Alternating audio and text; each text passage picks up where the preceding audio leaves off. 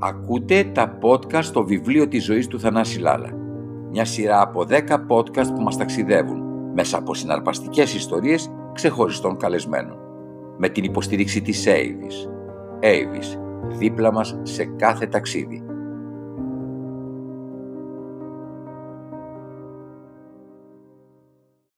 Κυρίες και κύριοι, καλησπέρα σας. Σήμερα καλεσμένος μας ένας σπουδαίος άνθρωπος, ένας μεγάλος Έλληνας, Δημήτρης Νανόπουλος το όνομά του.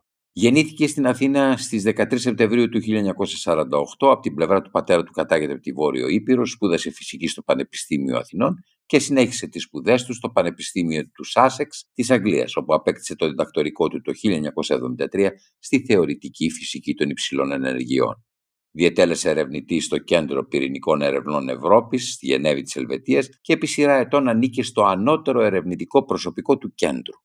Διετέλεσε ερευνητή στην École Normale Supérieure στο Παρίσι και στο Πανεπιστήμιο Χάρβαρντ των Ηνωμένων Πολιτειών.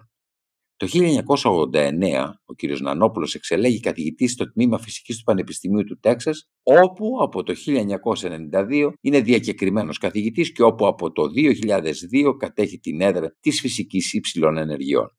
Το κυριότερο ερευνητικό του έργο ανήκει στο πεδίο της σωματιδιακής φυσικής και της κοσμολογίας, ενώ στα ερευνητικά του ενδιαφέροντα ανήκουν και η δημιουργία μιας ενοποιημένης θεωρίας όλων των δυνάμεων της φύσης, η θεωρία του παντός, η υπερσυμμετρία, η υπερβαρύτητα, οι θεωρίες υπερχορδών και η βιοφυσική. Έχει συγγράψει πάνω από εξακόσιες ογδόντα πρωτότυπες εργασίες, όλες δημοσιευμένες σε περιοδικά, με κριτές και υψηλό παράγοντα επιρροής, συμπεριλαμβανομένων δεκαπέντε βιβλίων.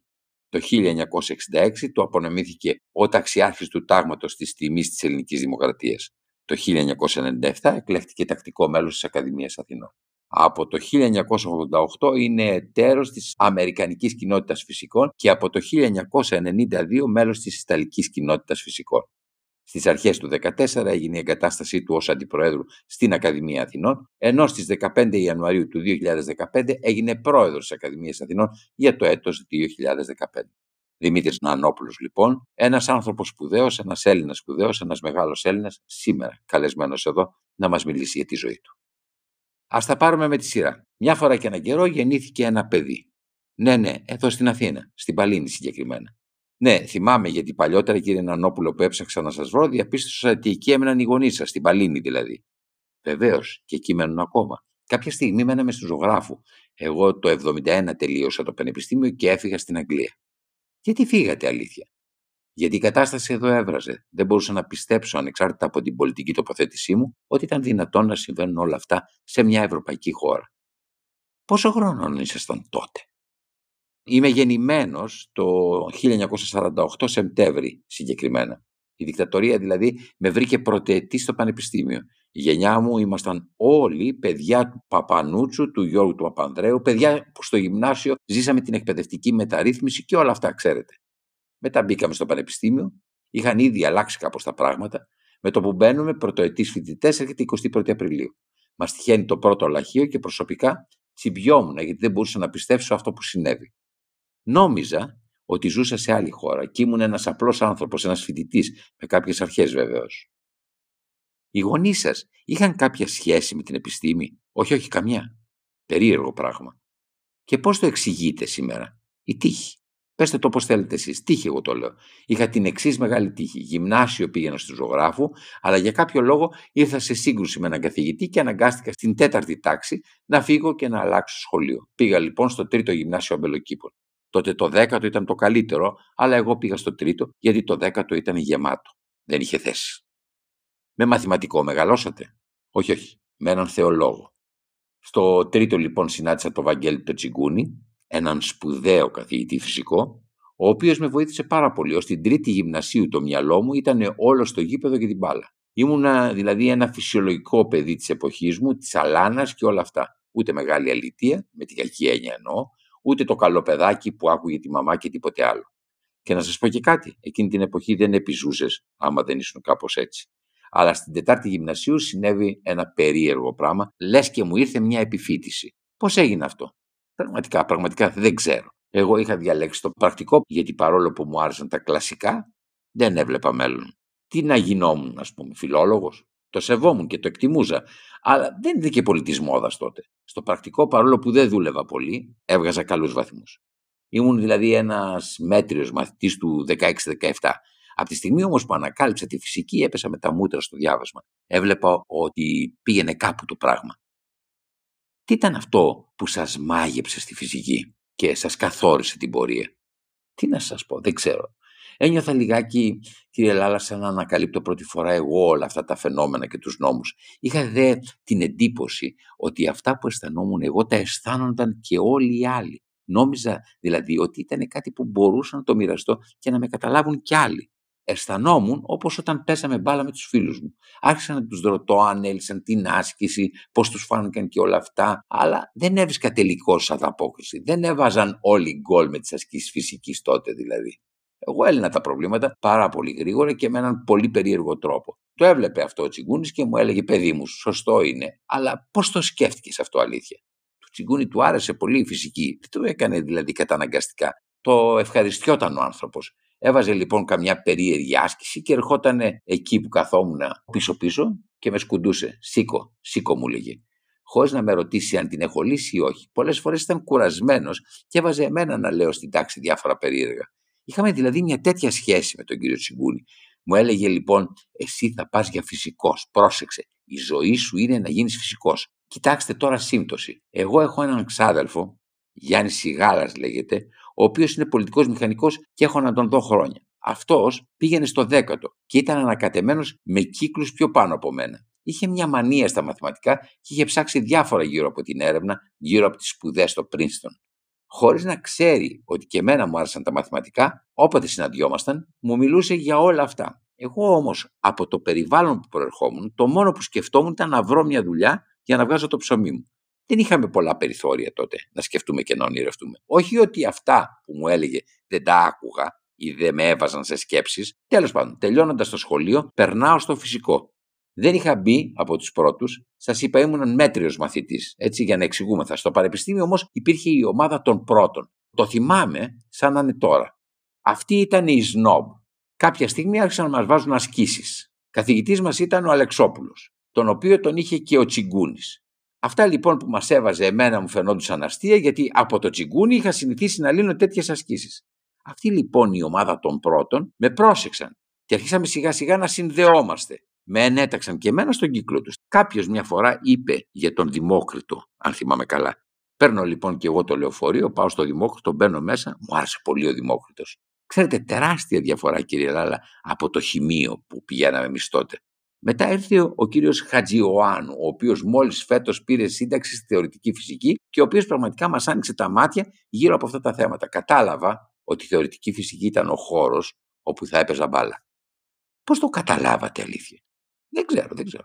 Εγώ πιστεύω ότι κάτι συμβαίνει με το ντι εν έι του ελληνικού μυαλού και δεν το εννοώ μυρολατρικά. Αλλά αν ανατρέξουμε πίσω στην εποχή του Πλάτωνα και ως σήμερα, θα δούμε ότι οι Έλληνες είναι πολύ καλοί στα μαθηματικά. Ίσως ο κόσμος να μην το ξέρει, αλλά έχουμε μια μεγάλη παράδοση στα μαθηματικά σαν έθνος.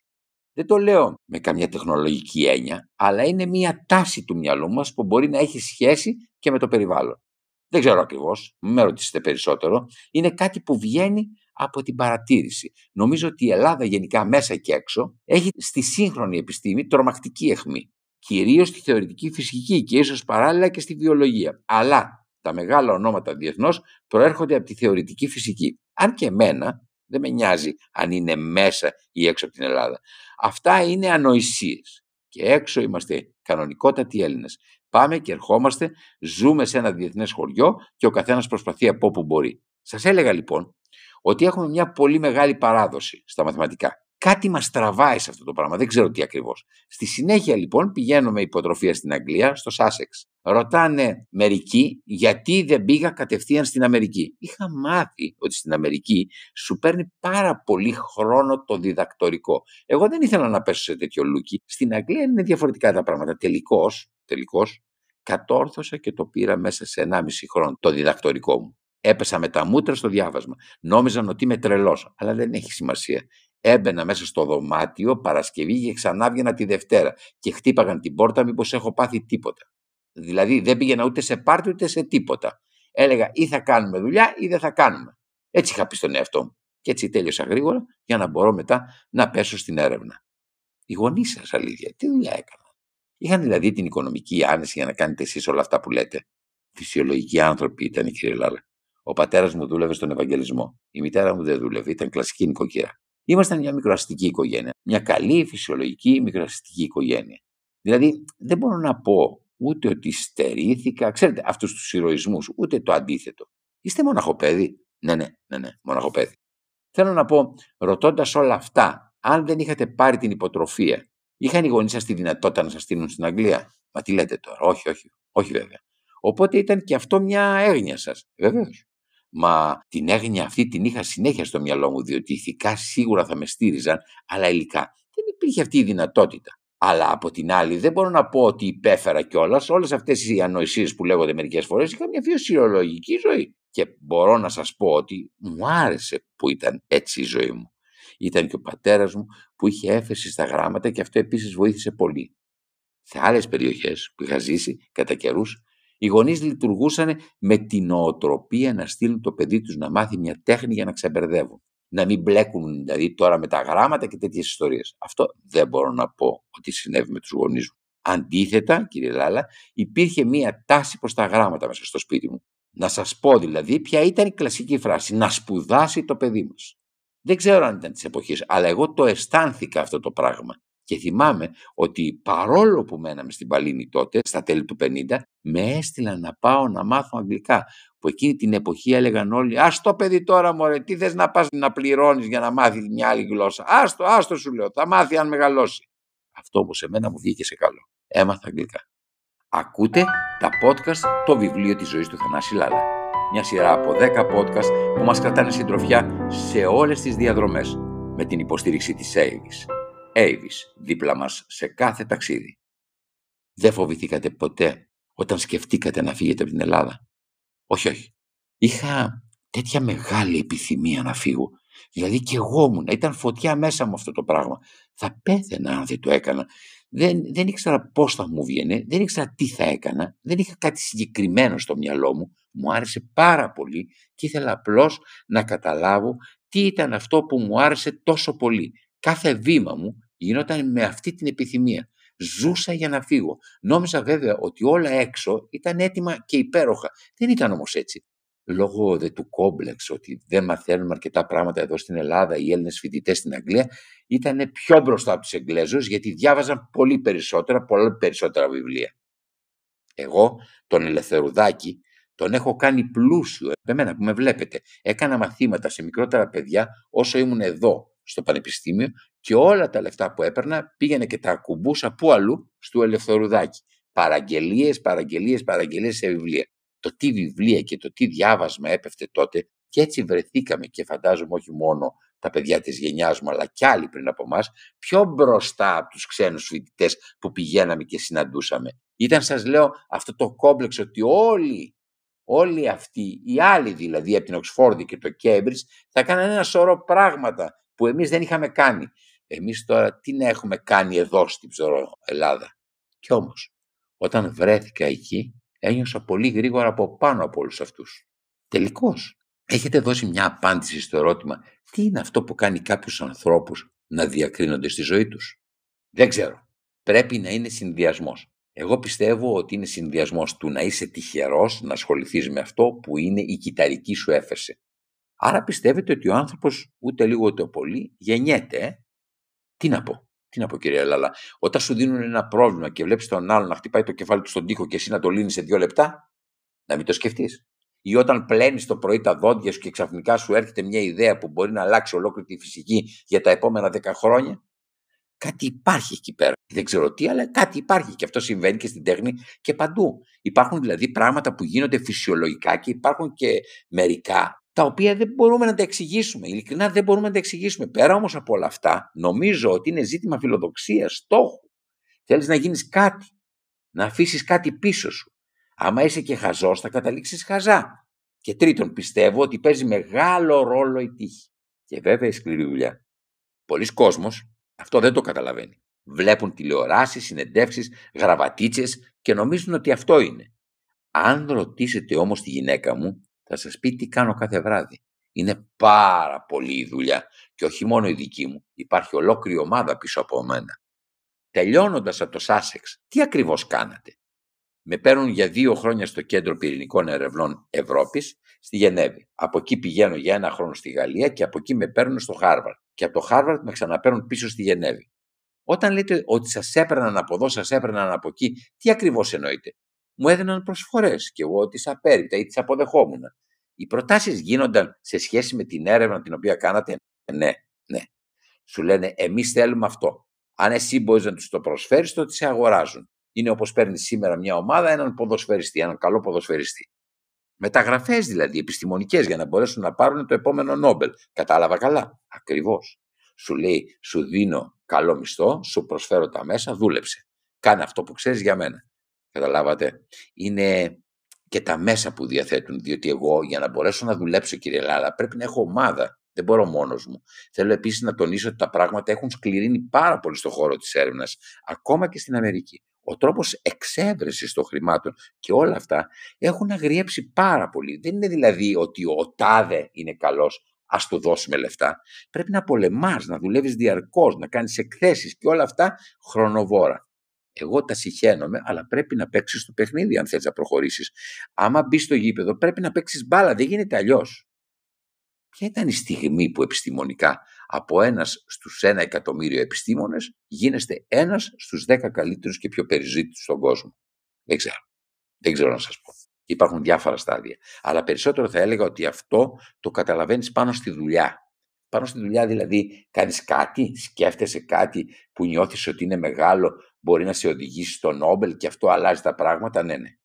Και πρέπει να σας πω ότι η μεγαλύτερη ευχαριστησία έναν επιστήμονα ερευνητή δεν είναι ούτε το Νόμπελ, ούτε συνεντεύξεις, ούτε τίποτα από όλα αυτά. Είναι εκείνη η ώρα που γίνεται η ανακάλυψη. Αυτό το πράγμα δεν μπορεί να περιγραφεί και το ξέρεις εκείνη τη στιγμή ότι έχεις χτυπήσει κάτι μεγάλο. Πείτε μου μια τέτοια στιγμή δική σας που νιώσατε έτσι. Το χίλια εννιακόσια εβδομήντα επτά κάναμε μια θεωρητική ανακάλυψη την οποία θεωρώ και την καλύτερη δουλειά μας. Δεν ξέρω αν γνωρίζετε για τα λεγόμενα quark, τα οποία είναι τα βασικά συστατικά. Ο κόσμος άρχισε να ανακαλύπτει μια σειρά από καινούργια quark. Το πρόβλημα τώρα ήταν αν θα ξαναρχίσουμε από την αρχή. Αντί δηλαδή να τα λέμε πρωτόνια ή νετρόνια, να τα λέμε quark.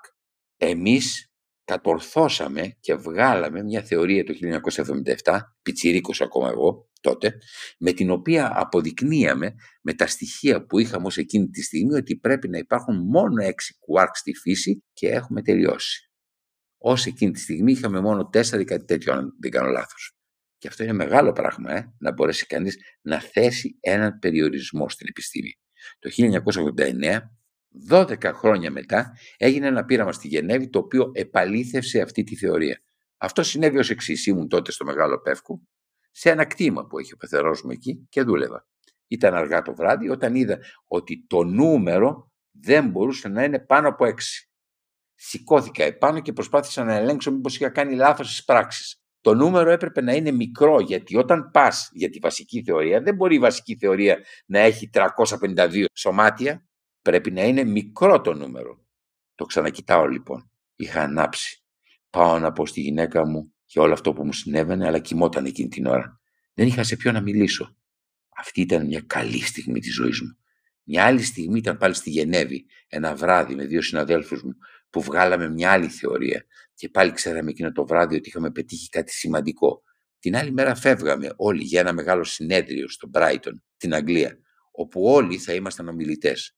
Πήγαμε λοιπόν σε ένα μπαρ και ήπιαμε.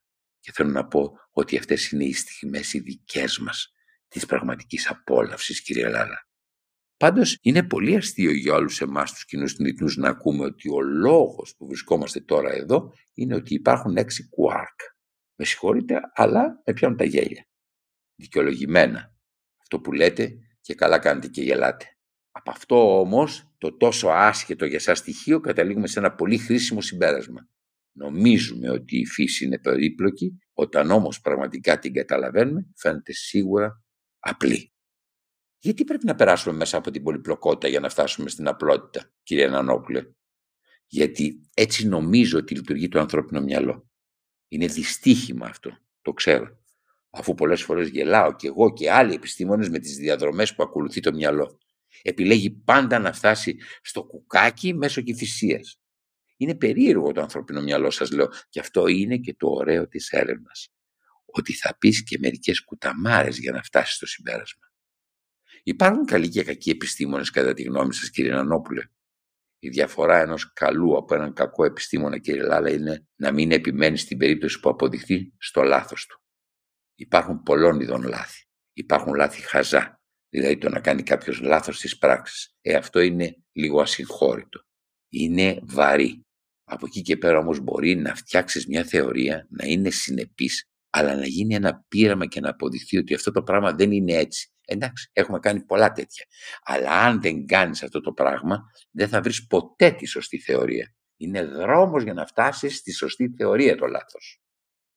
Άρα θεωρείτε ότι τέτοια λάθη μας μαθαίνουν, αν κατάλαβα καλά. Α, βέβαια. Και σας είπα ότι αυτή θεωρώ πως είναι η διαφορά μεταξύ καλού και κακού επιστήμονα, η βασική διαφορά. Όταν εσύ ο ίδιος αναθεωρείς κάτι που αποδεικνύεται λάθος, οι άλλοι σε σέβονται. Πιστέψτε με, σε σέβονται. Και καλύτερα να το πω εγώ εναντίον του εαυτού μου, παρά να προσπαθήσω να το κρύψω και να γελάνε οι υπόλοιποι πίσω από την πλάτη μου με μένα. Βέβαια, κανένας δεν μπορεί να πει ότι το mea culpa είναι κάτι εύκολο. Πρέπει να έχεις κότσια για να το πεις. Αυτό λέω και στους νεότερους, όταν δεις ότι κάτι δεν δουλεύει, το παρατάς και πας στο επόμενο. Αυτό είναι και στάση ζωής σας γενικά, νομίζω, ναι. Ισχύει και για τη ζωή μου όλη. Πιστεύετε δηλαδή ότι το μεγαλύτερο ποσοστό της αποτυχίας ανθρώπων είναι ότι δεν θέλουν να αποδεχτούν ότι κάνουν λάθος σε μια συγκεκριμένη στιγμή? Ακριβώς. Αυτό πιστεύω. Υπάρχουν κατά τη γνώμη μου εγωισμοί και εγωισμοί. Υπάρχει ο εγωισμός του να θες να είσαι πρώτος, να φαίνεσαι. Εντάξει, αυτό το καταλαβαίνω. Αλλά τέτοιου είδους πράγμα να λες δεν έχω κάνει ποτέ λάθος, ή το να βλέπεις ότι γελιοποιείσαι και να μην θες να πεις συγγνώμη, δεν το καταλαβαίνω. Βλέπετε ότι και σε άλλα θέματα, όχι μόνο στην έρευνα, μερικοί άνθρωποι καταστρέφονται, τους σκοτώνουν και δεν παραδέχονται ότι έκαναν λάθος. Αυτό το θεωρώ, αν θέλετε, η άποψή μου είναι γελίο πράγμα και μη ανθρώπινο. Ακούτε τα podcast «Το βιβλίο της ζωής» του Θανάση Λάλα. Μια σειρά από δέκα podcast που μας κρατάνε συντροφιά σε όλες τις διαδρομές με την υποστήριξη της Avis. Avis, δίπλα μας σε κάθε ταξίδι. Για ποιο λόγο, κύριε Νανόπουλε, λέτε να προσπαθεί ο άνθρωπος να εξηγήσει τον κόσμο? Ποιος ο λόγος να εξηγήσουμε τον κόσμο? Νομίζω, κύριε Λάλα, ότι έχουμε αυτή την έμφυτη τάση να θέλουμε να προβλέψουμε τον κίνδυνο ή να θέλουμε να είμαστε αιώνιοι ή να βλέπουμε τη ζωή γλυκιά, έστω και αν δεν είναι μερικές φορές. Με τις πρόοδους που γίνονται αυτή τη στιγμή στη βιολογία, το έχω πει κι άλλες φορές, είμαστε τυχεροί, ναι τυχεροί, και συγχρόνως όμως άτυχοι. Γιατί άτυχοι? Είμαστε τυχεροί γιατί είμαστε παρόντες, κύριε Λάλα, και ίσως θα είμαστε εμείς ή κάποιοι της εποχής μας αυτοί που θα ανακαλύψουν τους βασικούς νόμους. Αλλά από την άλλη μεριά νομίζω ότι δεν θα προλάβουμε να χαρούμε τα αποτελέσματα της εφαρμογής των βασικών νόμων. Εκτός κι αν μπούμε και εμείς σε κανένα ψυγείο όπως ο Walt Disney. Αλλά δεν μπορεί να αρνηθεί κανένας ότι η τεράστια αυτή πρόοδος στη βιολογία τα τελευταία πενήντα χρόνια μας έχει δώσει πολύ καλύτερες ιατρικές μεθόδους. Πιστεύετε, κύριε Νανόπουλε, ότι θα έρθει μια στιγμή που ο άνθρωπος θα γνωρίζει τα πάντα, πως η αγνωσία θα είναι πια παρελθόν? Προσωπικά, όσο μεγαλώνω, κύριε Λάλα, γίνομαι λίγο πιο συντηρητικός. Νομίζω ότι έχουμε μάθει πάρα πολλά πράγματα. Πάντα θα υπάρχουν πράγματα που θα παραμένουν άγνωστα. Παρόλο που μπορεί να τα στριμώχνουμε σε μια γωνιά, ίσως οι γωνιές που παραμένουν ανεξερεύνητες έχουν και το μεγαλύτερο ενδιαφέρον. Ξέρετε, σαν να φωτίζεις σιγά σιγά ένα δωμάτιο είναι. Και νομίζω ότι αυτό θα μας κρατήσει έτσι αρκετό καιρό. Από την άλλη μεριά πιστεύω ότι έτσι όπως εξελίσσεται η νοηματικότητα του ανθρώπου, ώσπου να αποκαλυφθεί και η τελευταία γωνιά αυτού του δωματίου, θα έχουμε βρει μόνοι μας άλλους τρόπους για να μας τραβάει κάτι το ενδιαφέρον. Ίσως τότε θα πρέπει να καταλάβουμε, κύριε Λάλα, να, άλλο ένα πιο βαθύ ερώτημα, αν αυτή η φυσική νόμη είναι μοναδική. Αν το σύστημα δηλαδή είναι έτσι όπως είναι επειδή έτυχε και εκδηλώθηκαν αυτοί οι φυσικοί νόμοι, ή αν σε περίπτωση που αλλάζαμε τους φυσικούς νόμους, αυτούς καθεαυτούς, δεν θα μπορούσε να υπάρξει σύμπαν. Προσέξτε τι λέω. Προς το παρόν προσπαθούμε να τελειώσουμε με τους φυσικούς νόμους, να κατασταλάξουμε για το ποιοι είναι. Μετά, ο μελλοντικός επιστήμονας, κύριε Λάλα, θα πρέπει να ψάξει αν η εξίσωση του νεύτωνα ήταν ένα πιο περίπλοκο πράγμα, θα μπορούσε το σύμπαν να είναι και πάλι έτσι όπως είναι. Και μήπως αυτό θα οδηγούσε σε ένα σύμπαν που δεν θα μπορούσε να είναι αυτοσυνεπές. Αυτό θα πάρει αρκετό καιρό να κατανοηθεί. Και μιλάω για την κλασική φυσική. Δηλαδή, λέτε ότι ακόμα βρισκόμαστε στο στάδιο της καταγραφής και της ανακάλυψης των νόμων. Ακριβώς. Ανακαλύψεως των νόμων. Το δεύτερο στάδιο θα είναι γιατί οι νόμοι έχουν τη μορφή που έχουν. Δηλαδή μιλάμε για μοναδικότητα του σύμπαντος ή θα μπορούσε να υπάρξει ένα άλλο σύμπαν με διαφορετικούς νόμους. Αυτό το πράγμα είναι πολύ βασικό. Θέλω να σας πω με όλα αυτά ότι υπάρχει ακόμα αρκετό υλικό προς έρευνα. Είναι πολύ δύσκολο να πλησιάσουμε πια και να πούμε ότι τα ξέρουμε όλα. Πόσο, κύριε Νανόπουλε, ένας νόμος είναι φυλακή. Τέλεια φυλακή, κύριε Λάρα. Στη φυσική, αν έχεις το σωστό νόμο, ο νόμος είναι απόλυτος. Αν δηλαδή αφήσω τα χέρια μου ένα τασάκι, είναι βέβαιο ότι θα πέσει. Ας προσπαθήσω να μην πέσει τουλάχιστον στο πόδι μου.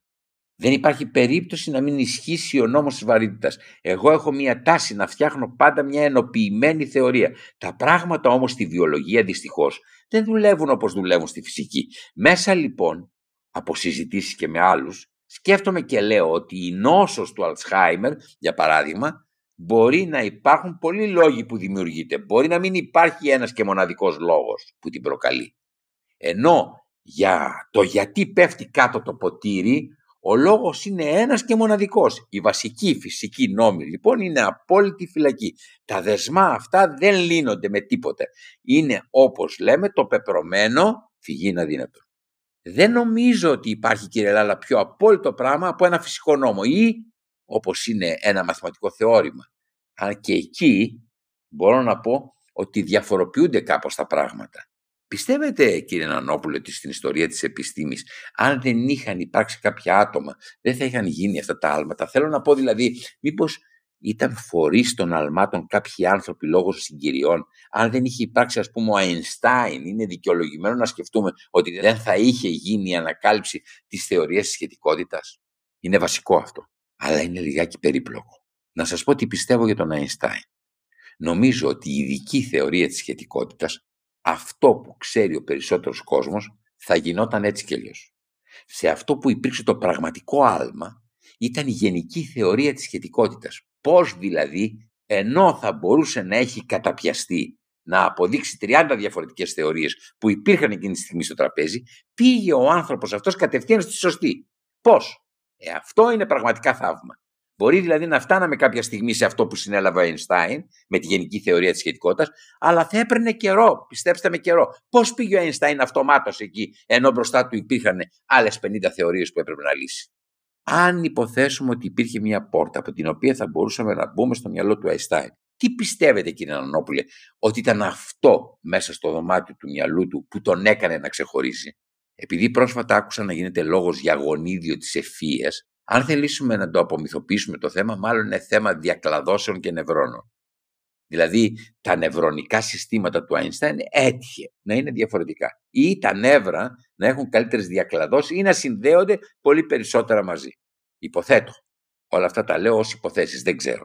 Ίσως είναι ανοησίες όλα αυτά που λέω, αλλά πιθανό να είναι και κάτι τέτοιο. Και προς Θεού δεν κομίζω γλάφκα εις Αθήνας. Όλα αυτά που λέω είναι εντελώς κλασικά πράγματα.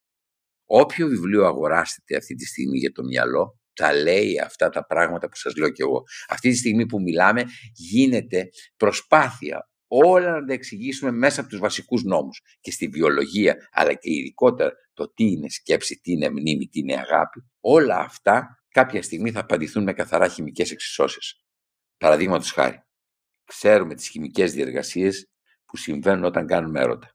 Σήμερα πια είμαστε σε θέση να μετράμε όλα αυτά τα πράγματα. Δηλαδή δεν είναι απλώς θεωρίες. Τα πάντα πλέον τα καταλαβαίνουμε σε ένα τέτοιο επίπεδο ανάλυσης δεδομένων και θα τα καταλάβουμε ακόμα καλύτερα.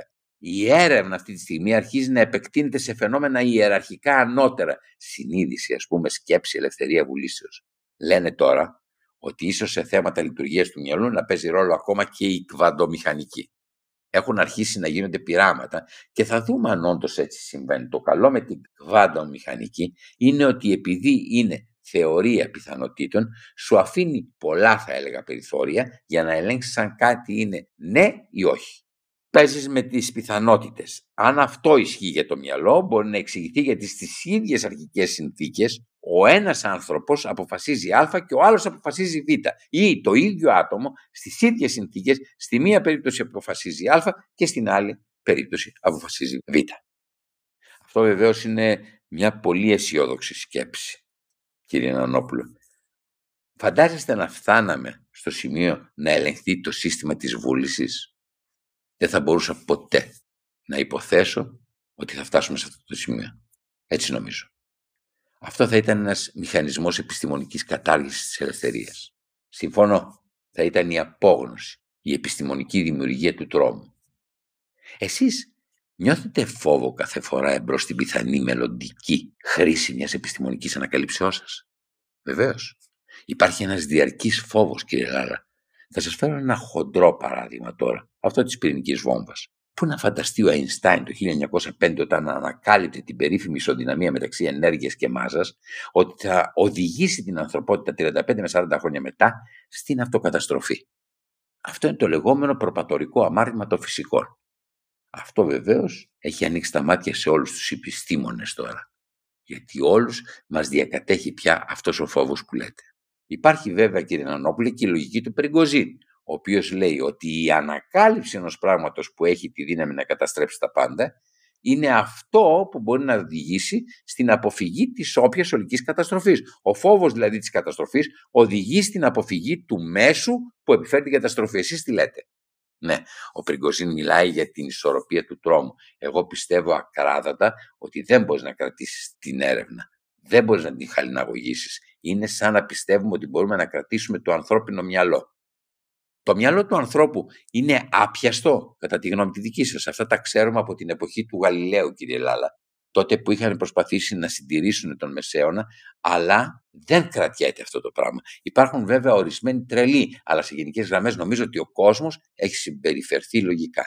Τώρα έχουμε την βιοτεχνολογία, την τόλη και όλα αυτά. Αλλά δεν νομίζω ότι είναι πράγματα που μπορούν να κρατηθούν. Δεν πιστεύω δηλαδή ότι μπορούν να τα κρατήσουν είτε υπογράφοντας ηθικούς κώδικες, είτε με οποιονδήποτε άλλον τρόπο. Η ευθύνη, κύριε Λάλα, νομίζω ότι ανήκει στον καθένα προσωπικά για το πώς θα συμπεριφερθεί. Πρέπει να προσέχουμε όμως να αποφεύγουμε τις επιφανειακές αναλύσεις, οι οποίες ειδικά όσον αφορά τη βιοτεχνολογία γίνονται κατά κόρο. Το ζήτημα πάντως, κύριε Νανόπουλε, είναι αν τα μυαλά των ερευνητών στρέφονται μόνο σε έρευνες που πρόκειται κάποιοι να εκμεταλλευτούν. Δηλαδή, πόσο βέβαιοι είμαστε όλοι εμείς, ή κοινή θνητή εννοώ, ότι δεν υπάρχουν κομμάτια έρευνας που επειδή δεν ενδιαφέρουν κάποιους οικονομικά, δεν αναπτύσσονται. Αυτό το θέμα, κύριε Ελλάδα, είναι πάρα πολύ σοβαρό και στην Αμερική και στην Ευρώπη και σε όλο τον κόσμο. Στην Ελλάδα δεν αναπτύσσεται η έρευνα επειδή δεν υπάρχουν ενδιαφερόμενες εταιρείες να εκμεταλλευτούν τα αποτελέσματά της. Όχι, όχι. Όχι, δεν πιστεύω. Πιστεύω ότι είναι η αμέλεια και η προχειρότητα που οδηγούν σε αυτό το τέλμα. Η Ελλάδα νομίζω δεν μπορεί να χάσει άλλη μια ευκαιρία, γιατί τα άλματα παλιά γίνονταν κάθε ορισμένα χρόνια. Τώρα, τώρα που μιλάμε, τα άλματα γίνονται κάθε μέρα. Γι' αυτό και εγώ προσπαθώ να δημιουργήσω ένα διεπιστημονικό δίκτυο. Νομίζω ότι έχω μέσα στο μυαλό μου μια πολύ πρωτότυπη ιδέα. Υπήρξε στην αρχή μια βοήθεια, αλλά μετά μπήκε στο ναι, μεν, αλλά.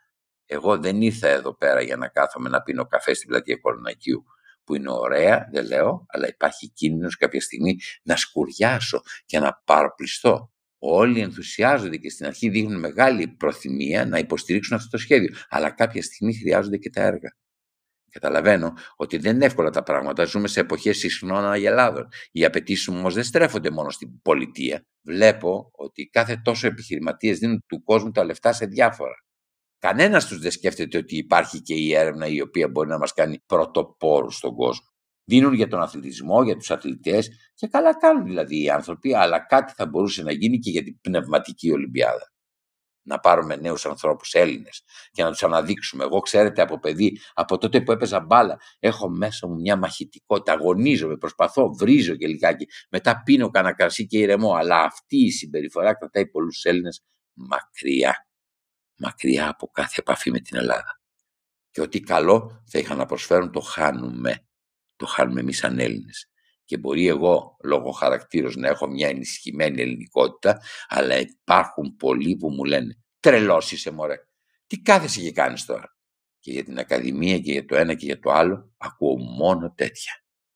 Σας ευχαριστώ κύριε Νανόπουλο. Και εγώ κύριε Λάλα. Ήταν τα podcast, το βιβλίο της ζωής του Θανάση Λάλα. Μια σειρά από δέκα podcast που μας ταξιδεύουν μέσα από συναρπαστικές ιστορίες ξεχωριστών καλεσμένων. Με την υποστήριξη της Avis. Avis, δίπλα μας σε κάθε ταξίδι. Το επόμενο επεισόδιο της σειράς μας θα είναι διαθέσιμο την ερχόμενη Παρασκευή στις εννιά το βράδυ. Βρείτε όλα τα επεισόδια της σειράς το βιβλίο της ζωής σε όλες τις δημοφιλείς πλατφόρμες, podcast και στο όλαφακ τελεία τζι άρ.